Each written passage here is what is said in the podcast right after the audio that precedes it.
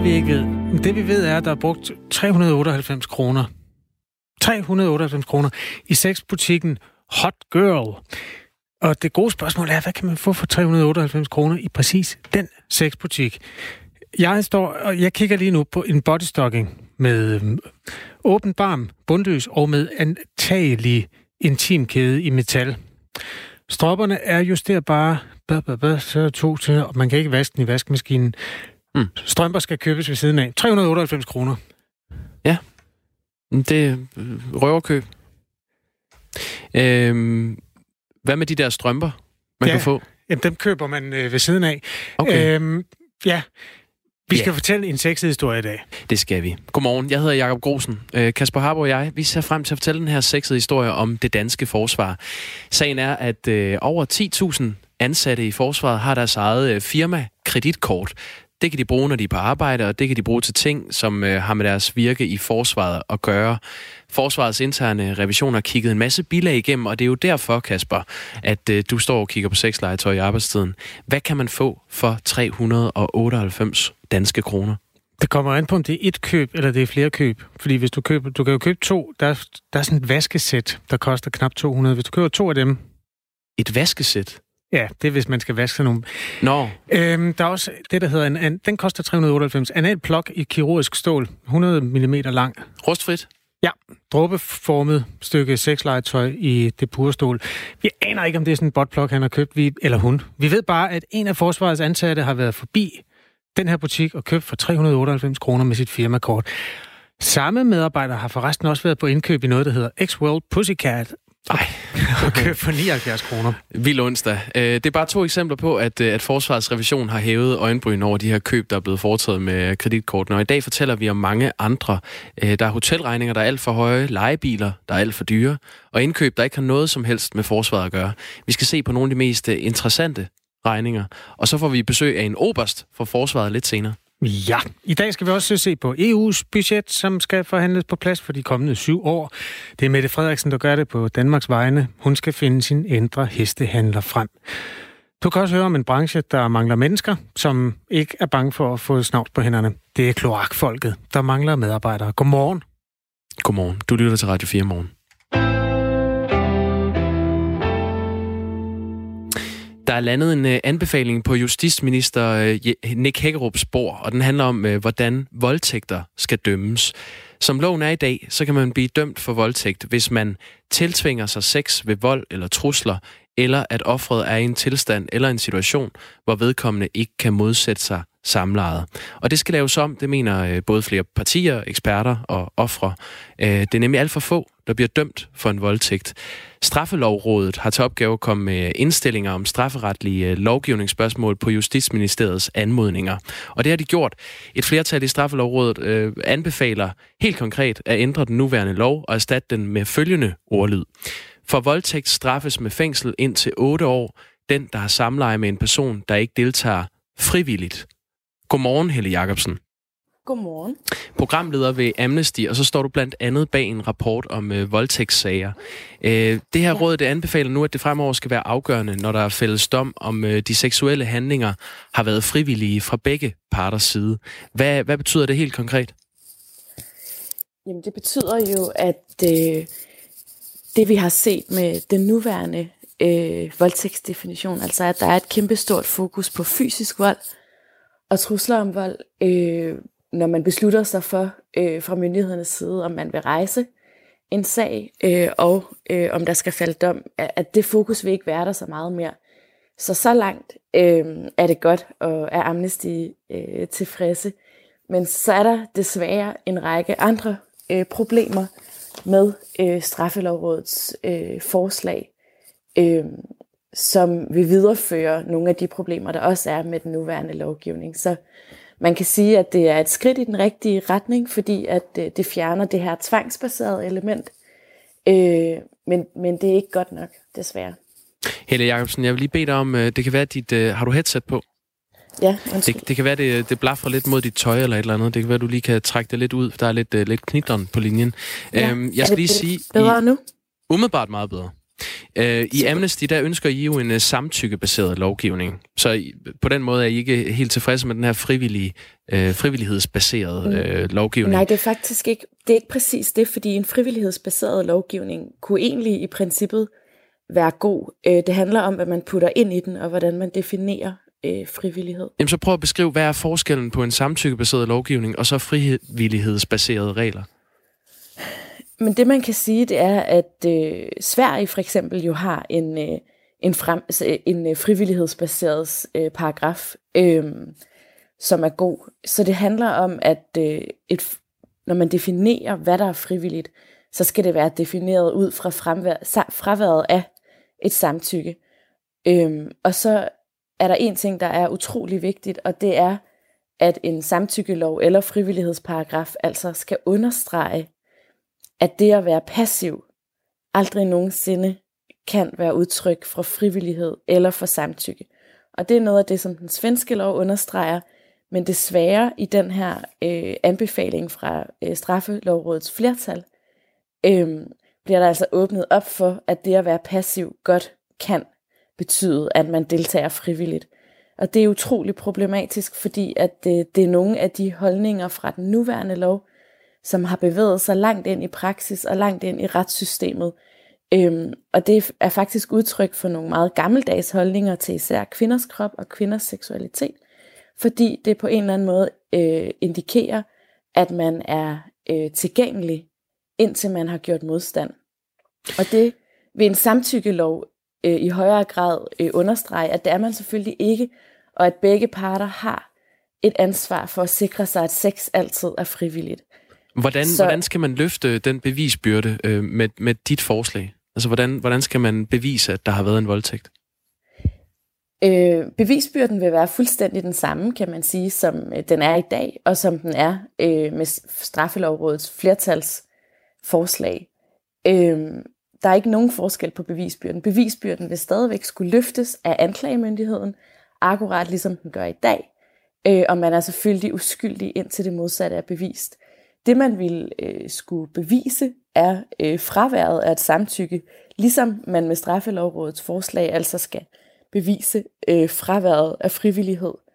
Øhm, så, så, så forskellen er faktisk ikke særlig stor. Det som som virkelig er på spil her, det er i nogle af de kommentarer, som Straffelovrådets flertal har skrevet til øh, deres forslag, hvor de blandt andet altså åbner op for, at, øh, at passivitet godt kan betyde, at, mm. man, øh, at man er frivilligt med på det. Altså det vil sige for eksempel, hvis man ligger fuldstændig stille, øh, og på ingen måde indikerer, at man vil det her, øh, så kan det altså fortolkes som et samtykke eller som frivillighed, og det er altså utrolig problematisk. Et, et af de andre problemer Ja, øh, jeg, jeg tror, er, det, jeg tror ja, det er vigtigt, ja. før vi går videre med, med problemerne, at vi lige får, får konkret på plads, hvad det er, straffelovrådet anbefaler øh, i forhold til, ja. til straffelovens nuværende paragraf. Den hedder paragraf 216 styk 1. De vil erstatte den med den her ordlyd. For voldtægt straffes med fængsel indtil 8 år den, der har samleje med en person, der ikke deltager frivilligt. Øh, hvis vi nu tager et, et konkret øh, eksempel. En, øh, udgangspunkt i en mand og en kvinde. Kvinden fryser i situationen, som du beskriver der, men manden oplever ikke, at hun giver udtryk for, at hun ikke har lyst. Er det så en voldtægt? Det er jo altid meget, meget svært øh, at kigge på den slags øh, tænkte eksempler, fordi det kan man ikke sige så håndfast. Men det kunne jo godt men, være øh, et, men jeg vil et, mene, et scenarie. At jeg, jeg, jo, jo, men det er jo svært at sige, om der vil falde dom, fordi det kommer jo fuldstændig an på, hvilke beviser, der kan løftes udenom.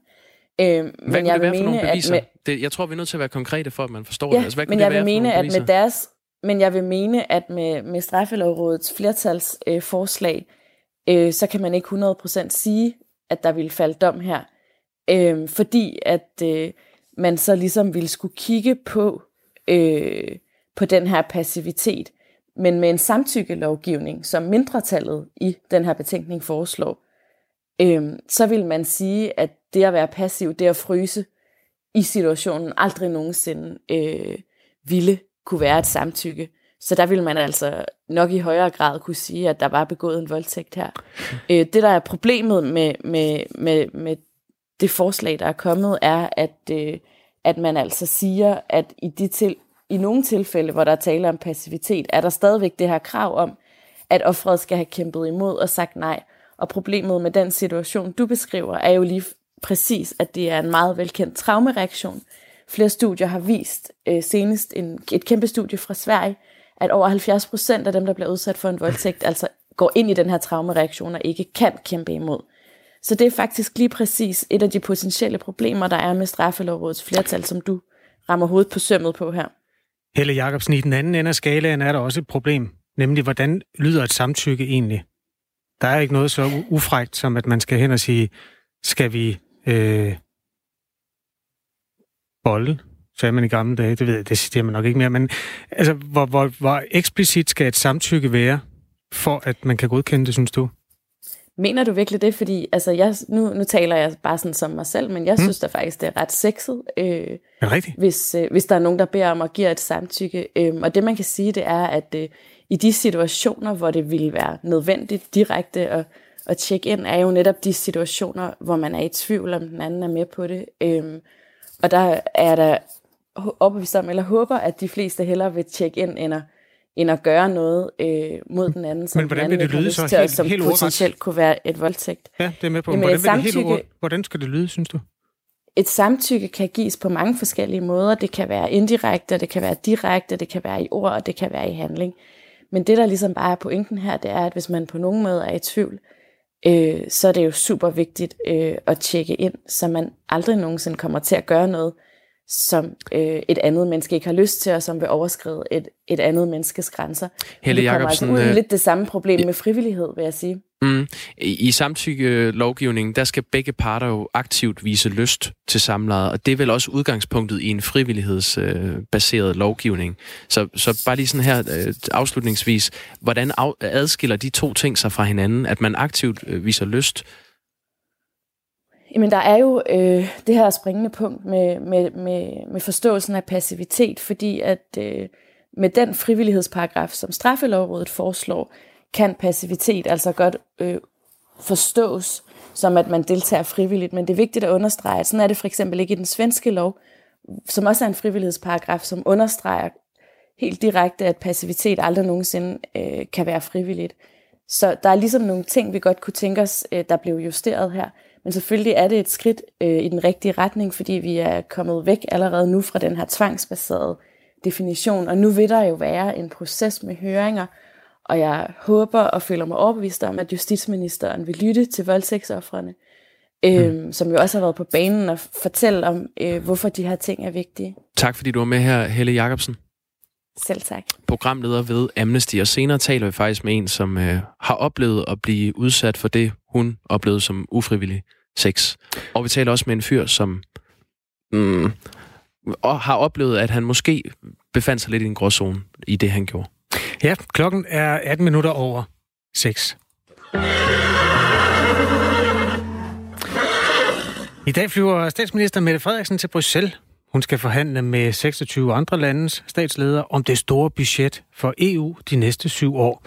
Det er en benhård forhandling. Det er første gang, Mette Frederiksen skal lægge arm om øh, så store summer. Det bliver særlig hårdt, fordi Danmark vil jo ikke have, at det her budget skal stige. EU er dyrt nok i forvejen, synes vi her til lands. Der er faktisk kun øh, tre andre lande, der bakker op om den del. Så er der en hel masse andre lande, som synes, at EU skal bruge flere penge. Altså, de vil simpelthen have et større EU-budget, hvilket jo stiller Mette Frederiksen i en vanskelig situation. Den konservative EU-politiker Pernille Weiss, hun har opfordret Mette Frederiksen til, og her citerer jeg, at finde sin indre polak frem. Polakkerne er gudsbenåede hestehandlere, siges det. Så øh, Mette Frederiksen skal finde de gode argumenter frem, hvis hun vil komme hjem med en sejr fra EU. Vores reporter Mads Sejr Nielsen har fulgt det spor. Medlem af Europaparlamentet Pernille Weiss har bedt Mette Frederiksen om at finde sin indre polak frem, da polakkerne er gudsbenåede hestehandlere. Vi har forsøgt at finde en polsk hestehandler, men det har vist sig sværere end som så. Til gengæld så har vi fundet en fynsk hestehandler. Han hedder Hans Jørgen Høg. Han må om nogen vide, hvad Mette Frederiksen skal gøre, når hun skal forhandle budget nede i Bruxelles. Hej, Mads. Hans Jørgen. Hyggeligt at møde dig. Øhm, Hans Jørgen, øh, så fortæl mig, hvor lang tid er det, at du har, øh, du har arbejdet og, og handlet med heste? Åh, oh, det har jeg egentlig gjort hele livet, men vi har været selvstændige her i 23 år, hvor vi har været her på ejendommen. Hvor mange, hvor mange heste vil du sige, at du, du har solgt i løbet af de, de 23 år? Åh, oh, hvad har vi solgt? Det, ja, det skal nok regnes lidt mere på det, men det er, det er, vi er oppe i nogle tusinder, ja, det er vi det. Hvis du skulle give øh, Mette Frederiksen et godt tip til, hvordan man sådan krejler sig ud af en situation, hvordan, øh, hvordan skulle det så lyde? Ja, jamen, man kan altid nå at slå handlen af, jeg tror, så man skal passe på, at man ikke er forhastet jo. Uh, altså, det er aldrig for sent at afslutte handlen, kan man sige, så at give sig tid er jo uh, et godt bud på det.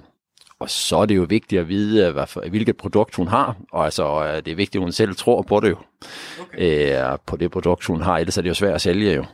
Så det er jo mere ligning, et, lidt et, et, et, et pokerface, kan man sige. Ikke? Ligning, som har et godt produkt med, kan man sige, også kan fremlægge det som et godt produkt. Jo, ikke? Okay, så lad os så sige, at øh, du, ser, du ser en hest, og du tænker, du vil gerne købe den hest. Men øh, den person, du skal købe den af, vil have 107.000 for den, men du vil kun give 100.000 for den. Hvordan vil du gå, øh, gå til sådan en sag? Øh, hvis jeg virkelig gerne vil købe den, jamen, så skal man bruge sin snille, kan man sige, øh, og trække. Man skal også lige vurdere, om det er chance for, at den ikke bliver. Så der er jo mange, siger, altså mig, der overvejer sådan en situation, ikke? om, øh, om det er chance for, at den ryger et andet sted hen, sådan, sådan vare, eller om, altså, hvis du vil have den, så, så skal du overveje, om du bare vil slå til, og ellers så skal du selvfølgelig uh, sætte dig ned. Det er altid godt lige at sætte sig ned ved et kaffebord eller noget. Altså, rum er altid godt, og uh, charme kan også være. Det kan være, hun skal bruge sin charme. Hun er jo en charmerende dame, du, så uh, find charmen frem, vil jeg nok sige. så, så dit tip, det er, at hun lige trækker dem lidt til side, og så lige drøfter over noget kaffe, noget småkager måske? Ja, udmærket idé, ja. ja.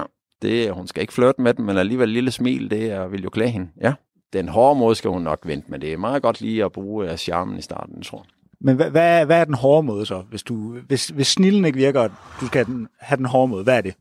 Jamen, så må hun jo, og det er jo nok det, polakkerne de gør en gang imellem, at de simpelthen spiller sure, kan man sige, ikke? og måske tager hjem, du ved, for at komme igen, eller land går fra mødet, eller hvis, den, hvis hun virkelig er helt derude, så kan det også være en måde, alt efter når du sidder overfor, så kan det også være en måde at, at gøre det på. Så de, de gamle hestehandler her, de kunne jo, øh, der kunne vi jo køre, altså han kunne jo sidde inde i bilen, øh, hvor man løb efter bilen ned ad vejen og handle, imens at han var på vej ud af indkørslen og bakket lidt, og hvis man så selv gik, så bakket han tilbage, og på den måde der, ikke? Så ja, hvis det før i tiden virkelig var hestehandel, så var det sådan noget med, at man gik ud af en af bilen, og så var han kørt, og så var han alligevel ikke, og, og på den måde der, ja. Okay, så der er, der er lidt mere sådan hardball over det. Uh, hvem tør trække sig først og, og sådan noget. Ja, det er helt sikkert. Ja. Nu er det jo mere privat, vi handler med nu, og det bliver noget andet. Så man, det er jo, hvem man sidder overfor. Ikke? De, de gamle hesterne, de kører lige den der. Det var jo det var spil. Det var derfor, at øh, der, der skulle det jo være sådan med håndslag. Jo, ikke? Ja.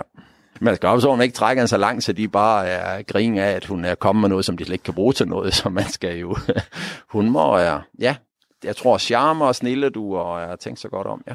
ja. Men lad os så sige, at hun har, øh, hun har nogle allierede, som også de kigger på samme hest, og de synes alle sammen, den skal kun koste 100.000. Er det noget, hun kan bruge til noget i sådan i en heste, hesteforhandling her? Ja, det er altid, er, hvis, hun, hvis, hvis hun mener, at det er, er, er prisen på det, så står hun jo godt, så i sidste ende, så ved sælgeren også, at det nok skal give sig til sidst. Ikke? Øh, det er jo værre, hvis det står syv andre, som godt vil give noget mere ved siden af, ikke? Så, øh, så bliver man jo nødt til at, at virkelig se, om man ikke kan få det afsluttet, kan man sige. Ikke? Så. Så, så hvis, hvis, hvis I nu er fem, der synes, den skal koste 100.000, men der er måske over 20, der synes, den, den må godt koste 107.000. Hvordan, hvordan vil du gå til sådan en sag? Ja, jamen, man prøver jo med noget mindre. Altså, det, det der med at dele er jo en god ting, du. Det der med simpelthen at, at starte et helt andet sted, du, på, uh, altså på 80 og, og hurtigt så give sig op til, uh, til de 93 måske. Når du så havner på de 93, så ved du godt, hvis du vil have den til 100, så er det, du skal have den anden til at, at give sig lidt og, og begynde at dele lidt der, ikke? Øh, Dernede er, så du der er på 105 og 95, og så lige pludselig forhåbentlig jeg rammer omkring de 100, kan man sige, ikke? Så den der med at, at dele der med, nu laver man nok ikke håndslag dernede, men uh, en god handel med at give sig lidt. Ja. Der skal to til en handel jo, så ja. man skal føle, at den ene giver lidt, og den anden giver lidt. Ja. Så, øh, så, så Mette Frederiksen skal ikke nødvendigvis finde sin, sin indre polske hestehandler frem. Det kunne godt være, at hun skulle finde sin indre fynske hestehandler frem i sidste ende, så tror man skal være den person, man er. Ja, det er, det, det er jo der, man, øh, man kører, hvis man vil ud og spille noget andet, så er det ikke sikkert, man kan spille den færdig, så hun skal jo, øh, det er jo en grund til, at hun er blevet statsminister, og det er hende, der skal ned og forhandle for os, så øh, hun skal nok bare gøre det, hun er, hun er bedst til at være sig selv. Det var den fynske hestehandler Hans Jørgen Høg, der i et interview med vores reporter Mads Seier Nielsen gav god råd til vores statsminister, som flyver til Bruxelles i dag for at forhandle det kommende EU EU-budget sammen med resten af statslederne der. Mads Anneberg er reporter for Radio 4 og kigger bestemt også med på de forhandlinger der. Direkte fra Bruxelles er han med nu her i Morgenradioen. Godmorgen, Mads. Godmorgen. Vi fik at vide at den fynske hestehandler, at Mette Frederiksen ikke skulle være forhastet, og måske skulle finde charmen lidt frem, hvis hun skal hive en sejr hjem ved budgetforhandlingerne. Øh, har du også nogle gode råd til Mette Frederiksen, før de her forhandlinger begynder? Jamen altså, nu kan vi håbe, at Mette Frederiksen lytter til, til Radio 4 morgen, så hun, øh, hun får dem her med. Øh, men altså, i forhold til det her med, øh, som hestehandleren siger, med ikke at være forhastet, så tror jeg faktisk allerede godt, at Mette Frederiksen lidt ved, at, øh, at det skal hun ikke. Altså fordi Danmark er et af de EU-lande, som ligesom ikke har noget særligt imod, at der lige går lidt længere tid, altså fordi der er nogle andre lande, der kommer til at mangle de her EU-penge mere end Danmark, hvis man ikke når til enighed ligesom i, i tide. Så her kan du virkelig lave den her hestehandler, ikke? Altså bare mm. lige køre halvvejs ud af indkørslen og, og se, hvad der sker. Som hestehandler altid gør. Øh, Mads, øh, hvad, hvad er Mette Frederiksens største udfordringer i de her forhandlinger? Øh, ja, men sådan lidt groft sagt, så kan man måske sige, at hvert land kan komme til Bruxelles øh, i de her forhandlinger og så få opfyldt et stort ønske. Hvis det ellers er nogenlunde sådan rimeligt ønske. Øh, problemet for Mette Frederiksen, det er, at hun har to øh, store ønsker. Folketinget har ligesom sendt hende afsted øh, med det opdrag, at for det første, så skal Danmark beholde den rabat, som vi får lige nu på 1 milliard kroner om, om året. Og for det andet, så må Mette Frederiksen heller ikke gå med til et EU-budget, der er større end det, vi har nu. Og især det sidste krav, det er faktisk nærmest fuldstændig umuligt. Øh, fordi størstedelen af de andre lande simpelthen er uenige med Danmark. Så der må det jo formentlig ende med, at hun ringer hjem til Folketinget, øh, og som får fornyet det her mandat i løbet af, af forhandlingerne, som ingen jo rigtig ved, hvor lang tid kommer til at vare. Det kan jo komme helt ind i weekenden, øh, før man enten har enighed eller sammenbrud. Ja, ja. Øhm, EU-kommissionen har sagt, at vi skal bruge 1,11 procent af vores B, B, øh, hvad det hedder, BNP, ikke? Eller BNI. Ja, det er BNI i den her sammenhæng. Ja, det, er sådan, det, er det er næsten det samme. Så krydret. Øhm, og så er der et kompromisforslag, der ligger på 1,07 procent og sådan noget. Det, det er nogle decimaler, man flytter, men det er i virkeligheden en hel masse millioner kroner, der, mm. der bliver diskuteret. Er det den største knast i de forhandlinger, der skal ske nu? Ja, det er det vel. Altså, hvor mange penge skal man give? Det er helt klart en kæmpe knast. Og det er jo også der, hvor, hvor som sagt, Danmark ligesom står over i et hjørne, og de andre lidt står over i et andet hjørne. Og man kan sige, at hele problemet er, at britterne, de betalte mere til EU, end de fik igen. Så det vil sige, at de har efterladt sig et stort hul i, øh, i kassen. Hmm. Og på den måde, så hvis vi andre ligesom kun vil betale det samme, ligesom øh, Danmark vil, jamen så får vi sådan set mindre ud af det. Øh, og der er der alle de andre EU-lande, kort sagt, vil ligesom bare ikke have, at vi får færre muskler i EU øh, hen over de næste syv år, som det her budget jo gælder for. Hvem, øh, altså, hvem kom, skal betale, hvis ikke det er os, havde jeg sagt. Når nu britterne ikke vil, og der er efterladt et hul, hvem er det, der får den regning der? Jamen altså, det, det som der er lagt op til, det er jo, at alle får lidt en, en stigning i, i regningen. Ikke? Altså det vil sige, øh, alle lande kommer til at betale lidt mere, sådan at, at det hul, som, som britterne de efterlader sig, det, det bliver dækket. Hvad skal der ske nu? Nu skal der ske det, at øh, Mette Frederiksen hun lander i Bruxelles øh, her til formiddag, og hun har nogle folk med selvfølgelig, som er rigtig, rigtig dygtige med en lommeregner. Og så går de her forhandlinger bare for alvor i gang kl. 15 i eftermiddag. Og der er, ja, som sagt, ingen, der ved, hvornår det, det slutter. Altså, det kan blive en lang nat. Det kan fortsætte øh, fredag. Det kan fortsætte ind i weekenden. Og der er selvfølgelig nogen, der håber, de vil sidde der lige indtil de bliver enige, men det kan selvfølgelig også være, at forhandlingerne bare bryder sammen, og der slet ikke bliver sådan noget den her omgang. Øh, dem, som styrer den offentlige transport her i, i byen, de har ligesom sagt til, til deres kunder sådan, i skal nok lige regne med nogle forstyrrelser, fordi det, det giver jo kæmpe hvad skal man sige, problemer for trafikken, når der er de her møder. Hmm. Øh, og det skal de regne med sådan, du ved, måske til lørdag eller sådan et eller andet, tror jeg, de siger. Okay. Uden bagkant. Godt fundet ja, op i sporvognene der i Bruxelles gader. det er der i den, ja. Ja, men øh, Mads Anneberg, vi er glade for, at du er på plads dernede. Vi høres ved, når der sker noget. Det gør vi. Mads Anneberg, vores reporter, direkte med fra Bruxelles, hvor statsminister Mette Frederiksen altså skal forhandle om EU-budgettet for de næste syv år. Ja, øh, Kasper, lige før nyhederne, synes jeg lige, vi skal runde øh, den her historie om øh, forsvarets øh, kreditkort og, øh, og deres brug af dem. Der er 10.000 mennesker, der har sådan et kreditkort Ja. ansat i forsvaret. Hvis du, gi- altså, hvis du giver 10.000 mennesker et kreditkort, 10.529 mennesker. så er der cirka 1 million procent chance for, at der er nogen, der bruger dem til et eller andet dodgy. Og det er også sket ved forsvaret. Det er det gjort. Hvad, hvad er det første sted, dit blik falder, når vi kigger ned i nogle af de steder, hvor øh, forsvarets revision har sat hak? Jamen, øh, eksempler på manglende dokumentation. Vi har nogle øh, hotelophold på Indigo Gaslam Quarter i San Diego. Mangler dokumentation. Svar fra medarbejdere er, dokumentationen er bortkommet. Men der er altså to øh, udlæg her. Der er et på næsten 19.000 kroner og et på næsten 17.000 kroner fra juni 2018. Det er alligevel også penge, var. Det er da mange penge. Der var også den der hot girl, som vi aldrig har fået opklaret. Altså, der var en medarbejder, der havde købt for 398 kroner i en sexbutik. Ja, hvad var det, man kunne få for 398 danske kroner? Du kan simpelthen få... Øh, du, du kan få det til de lange vinteraftener. Lad mig bare sige det på den måde. Sådan. Øh, Der var sådan en øh, rustfri øh, er 10 cm. Ja. Og, øhm, den kostede i hvert fald 398 kan jeg I det, der hedder kirurgisk stål. Ja, det er sandt. Mm. Øhm, der er også en diskussion om nogle guldkarameller. Det er faktisk et, en af de bedre. Den er sjov. Altså, en medarbejder, og nu citerer vi simpelthen fra den her agtindsigt, vi har, Forsvarets interne revision har kigget på nogle af de køb. Og en medarbejder har købt øh, for 92,5 kroner hos Circle K i Ølgod.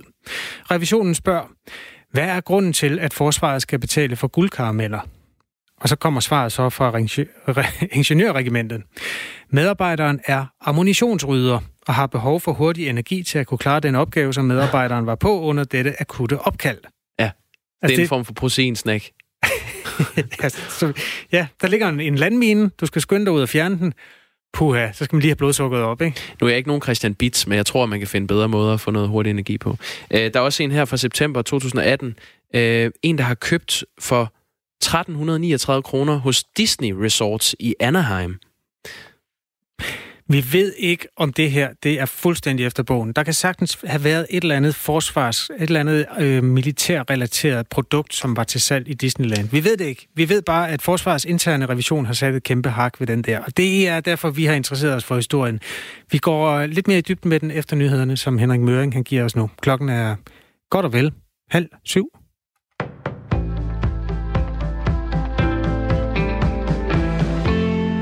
Der er problemer med manglende dokumentation og kontrol af indkøb med udleverede kreditkort til ansatte i forsvaret. Det viser en forløbig intern revision i blandt andet Forsvarskommandoen og Herkommandoen, som Radio 4 har fået agtindsigt i.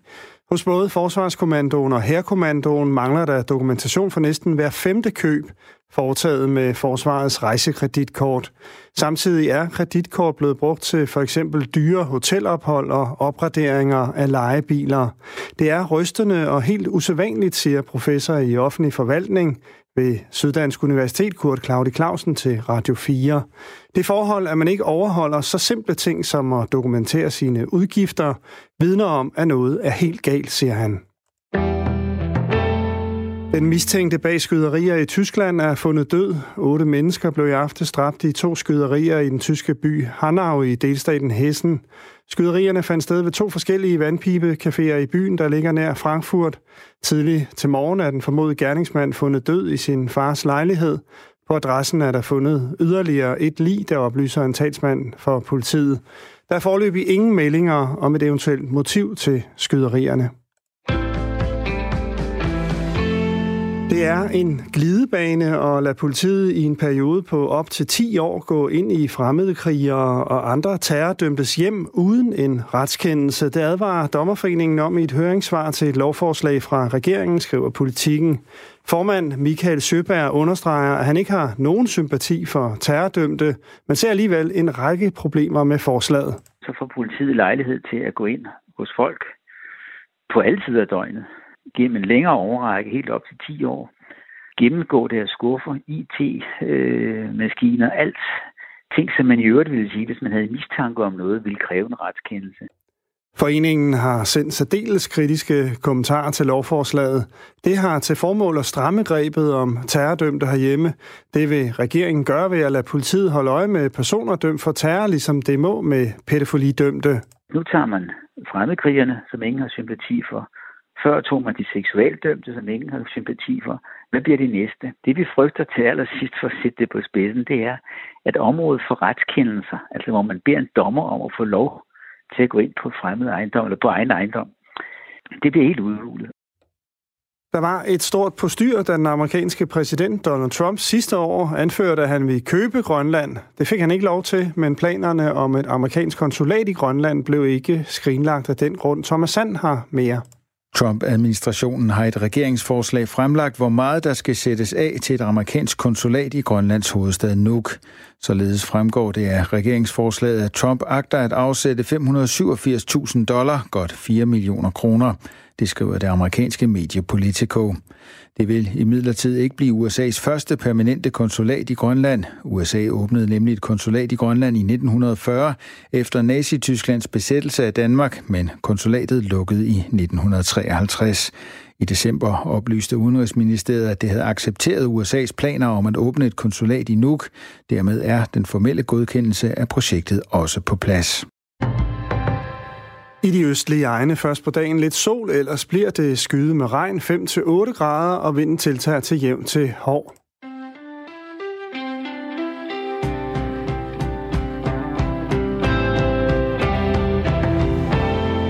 Henrik Møring beværter nyhederne her til morgen, og øh, Kasper Harbo og Jakob Grosen står her i Radio 4 Morgens studie. Godmorgen, det er den 20. februar. Godmorgen. 2002 2020. Øj, palindrom. Værsgo. Øh, over 10.000 ansatte i det danske forsvar har et firmakort, altså betalingskort, kreditkort, som kan bruges til at betale for de udgifter, som har med deres arbejde at gøre. Det kan være, at de skal ud og bo på et hotel i forbindelse med en eller anden arbejdsrelateret rejse, eller lege en bil, spise en frokost eller sådan noget. Men nu, hvor forsvarets interne revision har kigget på, hvad pengene på de her betalingskort egentlig bliver brugt til, så tyder det også på, at der bliver fyret penge af på forkerte ting. Der er nogen, der har fyret den af med lidt for store biler, når de skulle lege en bil. Der er nogle af hotelregningerne, der er større, end hvad forsvarets interne regler foreskriver. Og øh, måske det største problem, knap hver femte køb med de her forsvarets firmakort er slet ikke dokumenteret med gyldige kvitteringer. Her på Radio 4 har vi fået agtindsigt i en intern undersøgelse af Herkommandoen, Forsvarskommandoen og Forsvarets hovedværksteder. Øh, vores kollega Christian Magnus Jensen, der er reporter her på radioen, har læst hele mådet. Godmorgen, Christian. Godmorgen. Hvad er den forløbige konklusion? Jamen altså, vi kan jo nok ikke øh, konkludere noget endeligt endnu, fordi at øh, det her det er som sagt en, øh, det er en øh, revision, som bliver foretaget af Forsvarsministeriets interne revision, og den er ikke færdig endnu. Der går lige en måned til halvanden, og så er, så er den her revision øh, afsluttet. Det vi ved, det er, at man har afsluttet øh, revisionen for, øh, for øh, Herkommandoen og for Forsvarskommandoen og for Forsvars hovedværksteder.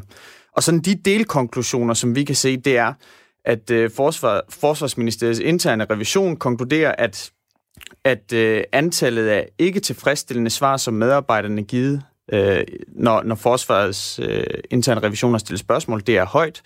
Øh, og derudover så vurderer man også, at antallet af transaktioner uden dokumentation også er forholdsvis højt. Det, her, det er en øh, undersøgelse, der blev sat i gang i sommer, og jeg tror måske stadigvæk er der nogle mennesker, for hvem det er nyt, at der er at, altså, at man udstyrer 10.000 medarbejdere med et firmabetalingskort. Øh, du har jo selv været i forsvaret, Christian. Havde du også sådan et kort der? Jeg havde også sådan et kort der, og der kan jo, altså, der kan være mange gode grunde til, at man giver øh, medarbejdere sådan et kort. Det kan være, at man for eksempel er, er udsendt til, til steder, hvor at det, det giver mening, at man ikke skal have sit privatkort op af lommen. Det kan være et sikkerhedsspørgsmål. Det kan også være, at man er, man er udsendt og måske skal bo på hotel i længere tid, eller man skal lege, lege biler og så videre, og det, det koster nogle penge, og det kan være, at det er penge, man ikke, ikke lige selv har på privatkortet, så det, det kan give god mening kan at udstyre medarbejdere med, med sådan et kort her. Men har du nogensinde brugt det til at købe noget privat? Jamen, jeg, jeg har for eksempel brugt det til at, til at betale for mad, eller til at betale for andre ting. Og så kan man sige, hvornår har noget et tjenestliggørende formål? Er det et tjenestliggørende formål at, at spise? Ja. Altså noget af det, øh, den interne revision i forsvaret har slået ned på, det er jo også, når, når dokumentationen bare er bortkommet. Og du nævner selv de der lidt dyre hotelophold. Jeg sidder med her med en liste øh, juni 2018. Det er to øh, hotelophold på Indigo Gaslam Quarter i San Diego. Mangler dokumentation. Øh, det ene er på 19.000 kroner, det andet er på 17.000 kroner. Det er sådan nogle eksempler, øh, man har gravet frem, ikke? Mm-hmm. Det, ja. det er det nemlig, og der, altså der, der er jo flere, altså i forhold til eksempler på manglende dokumentation, så kan vi se, at der var en ISMS-konference i Warszawa i 2018, og der mangler dokumentation for to gange hotel, to gange taxa. Så er der også øh, eksempler på, at altså, forsvaret har jo nogle sådan ret klare regler, som så åbenbart ikke er, er siddet ned igennem systemet nu, men der er jo ret klare regler for, hvad man må bruge sådan en kort her på, hvad man ikke må bruge det på.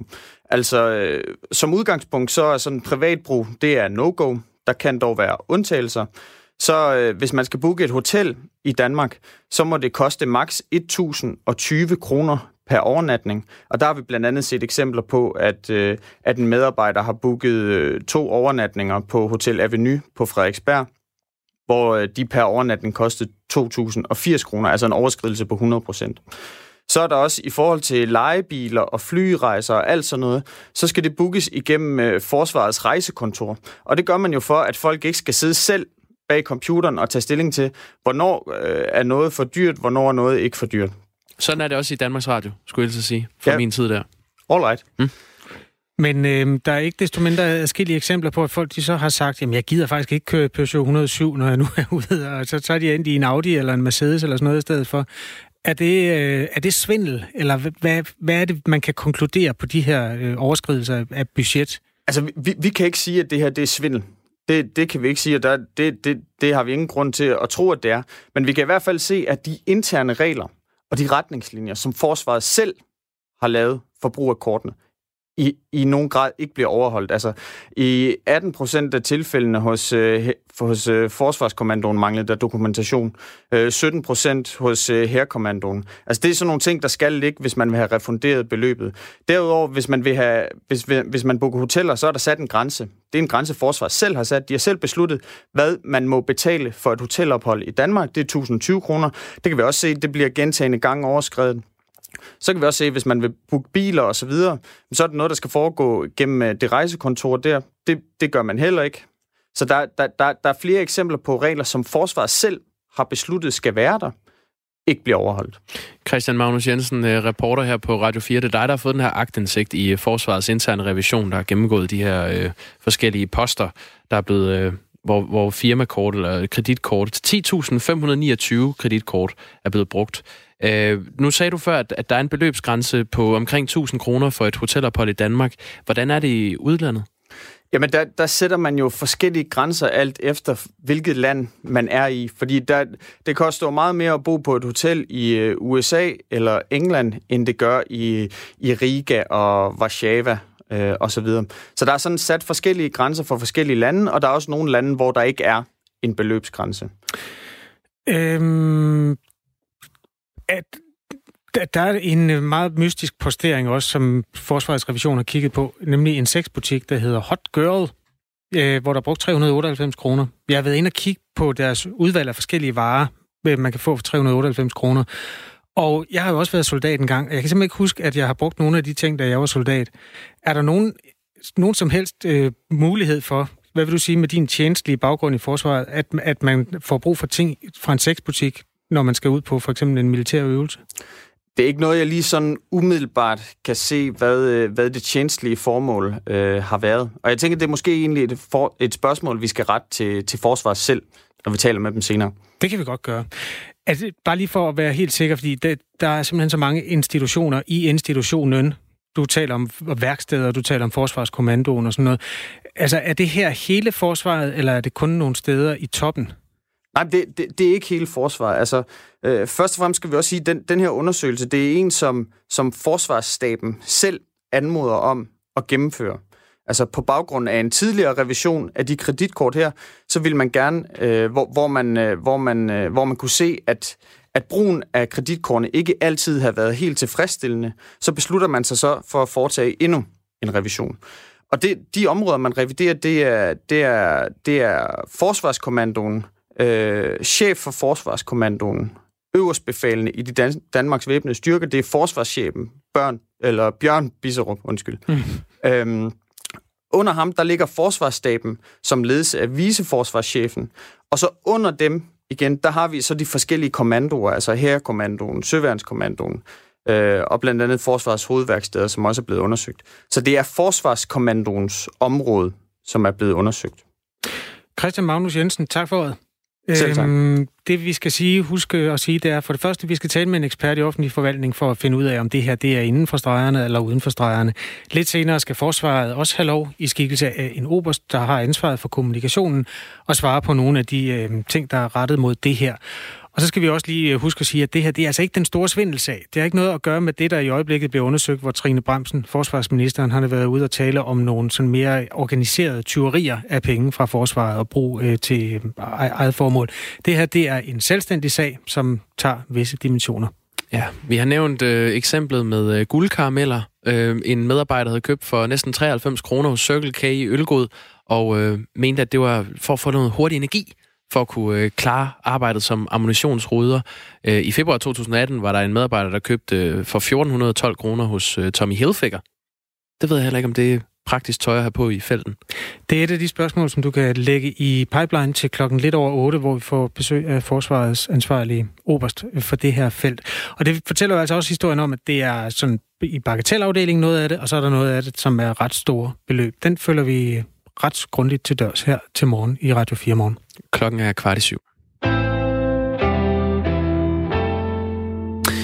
I går gik øh, justitsminister Nick Hækkerup ud med en melding om, at øh, man vil arbejde på en ny voldtægtsbestemmelse.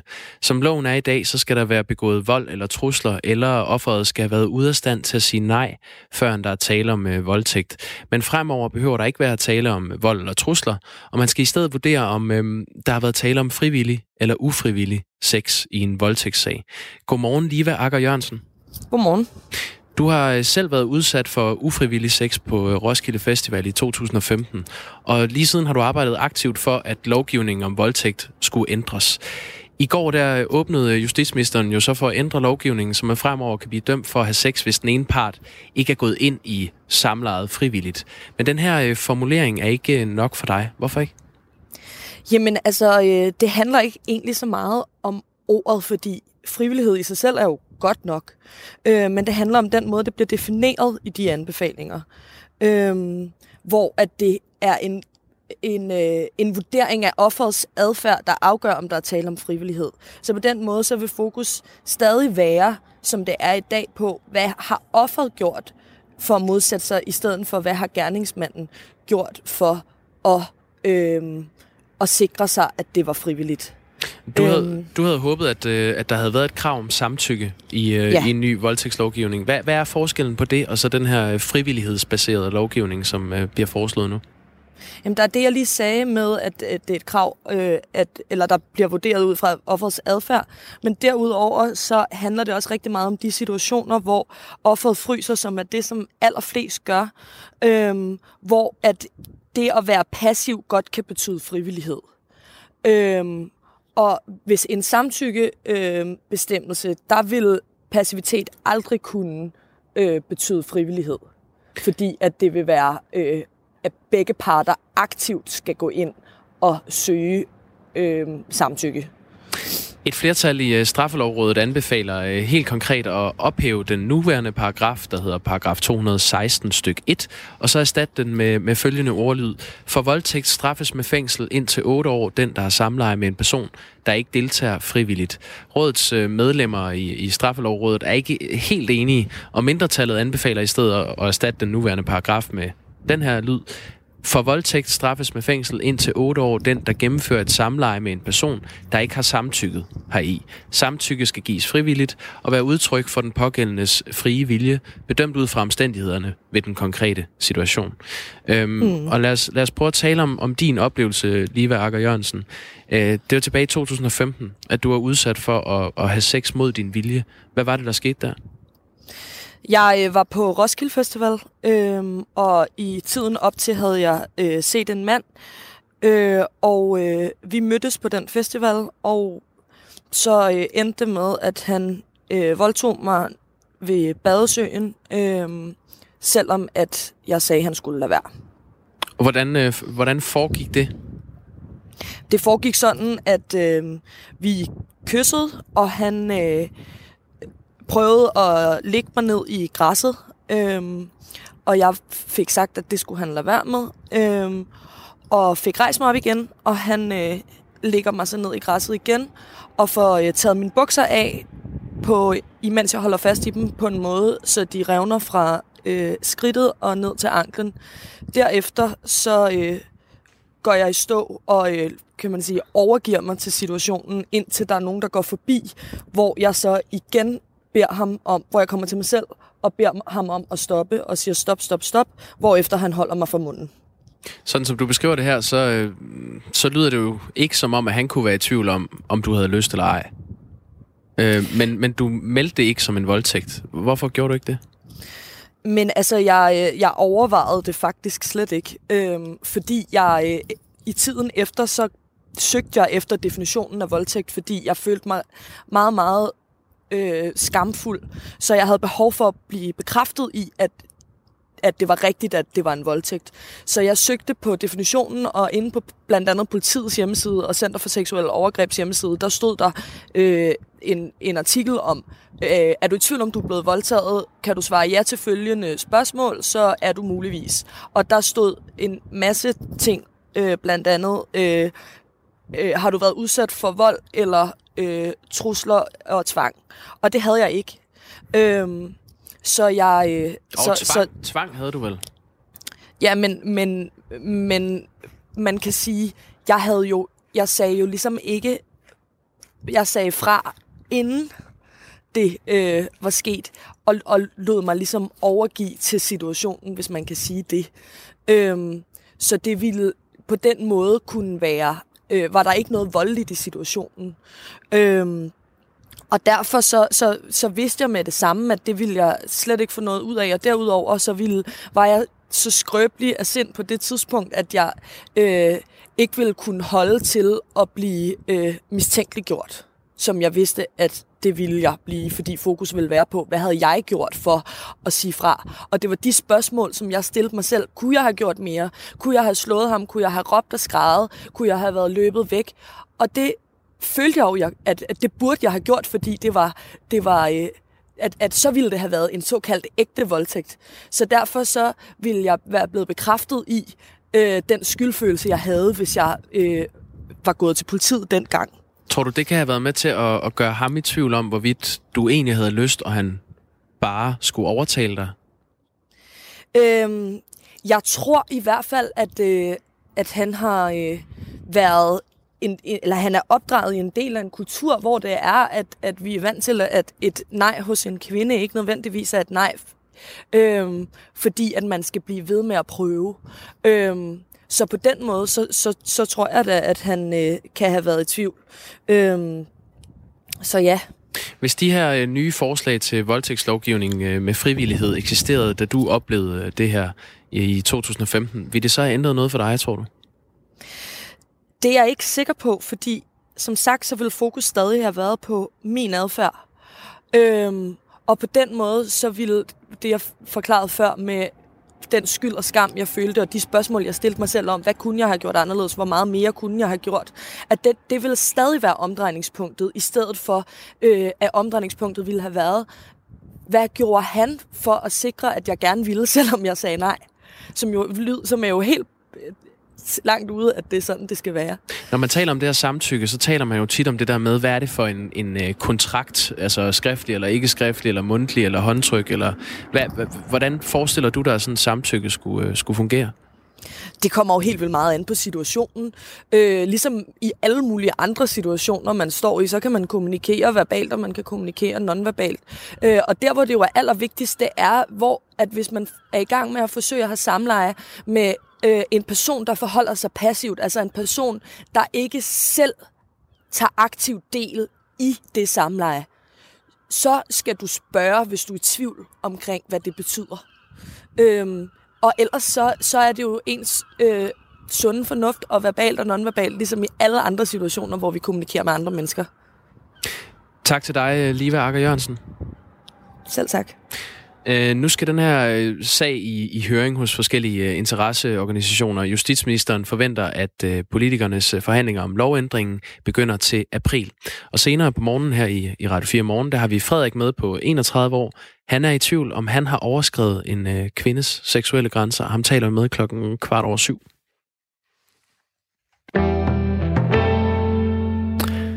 Klokken er 5 minutter i syv. Der er nyheder om lidt, men vi kan godt lige nå at overflyve en positiv historie ude fra erhvervslivet om en hel masse arbejdspladser, som der til synligheden ikke er nogen, der kan tage.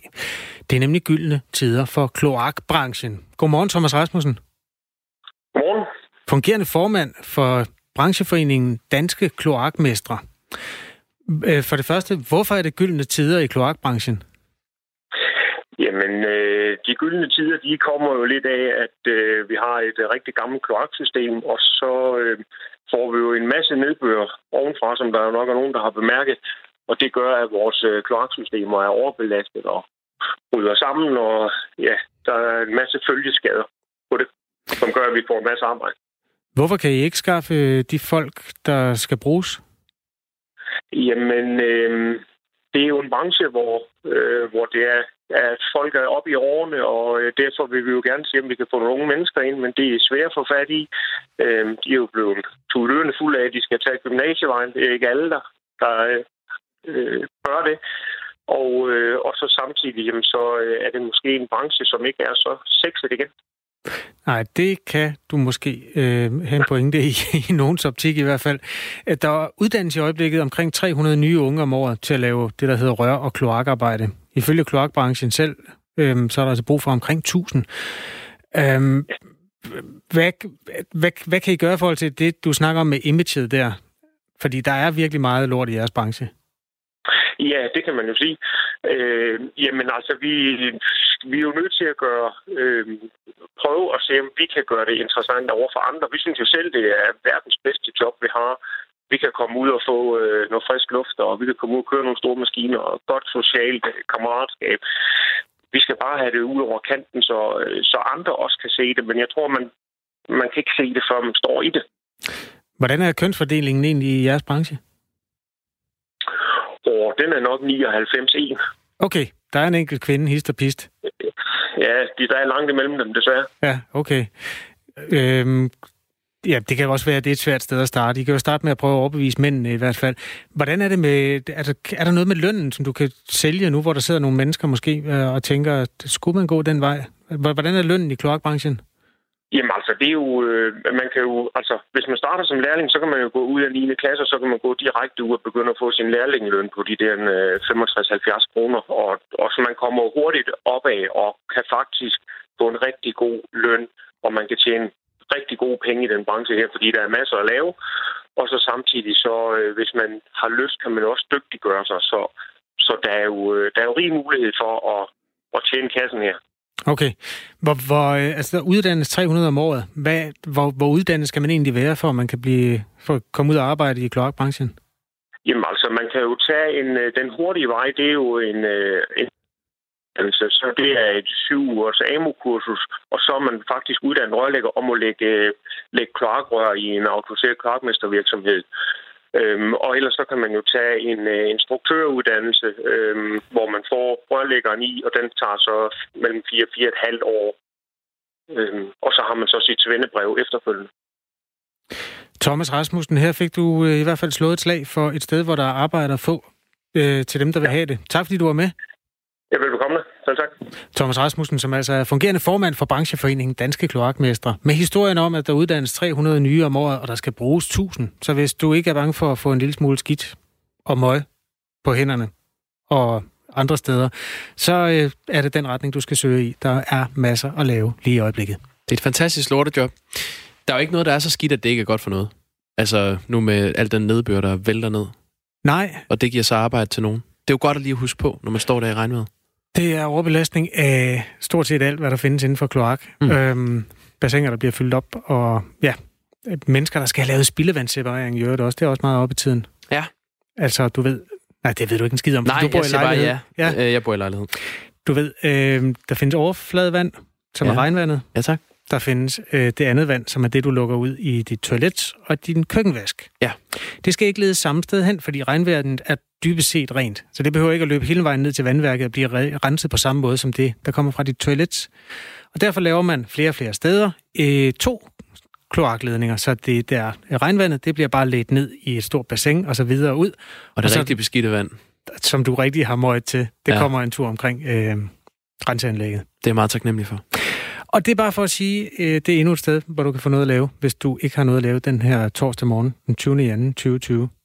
Hvor vi i øvrigt øh, glæder os til på den anden side af nyhederne at kigge meget nærmere på nogle af de bizarre kreditkorttransaktioner, som har fundet sted i forsvarets øh, regi.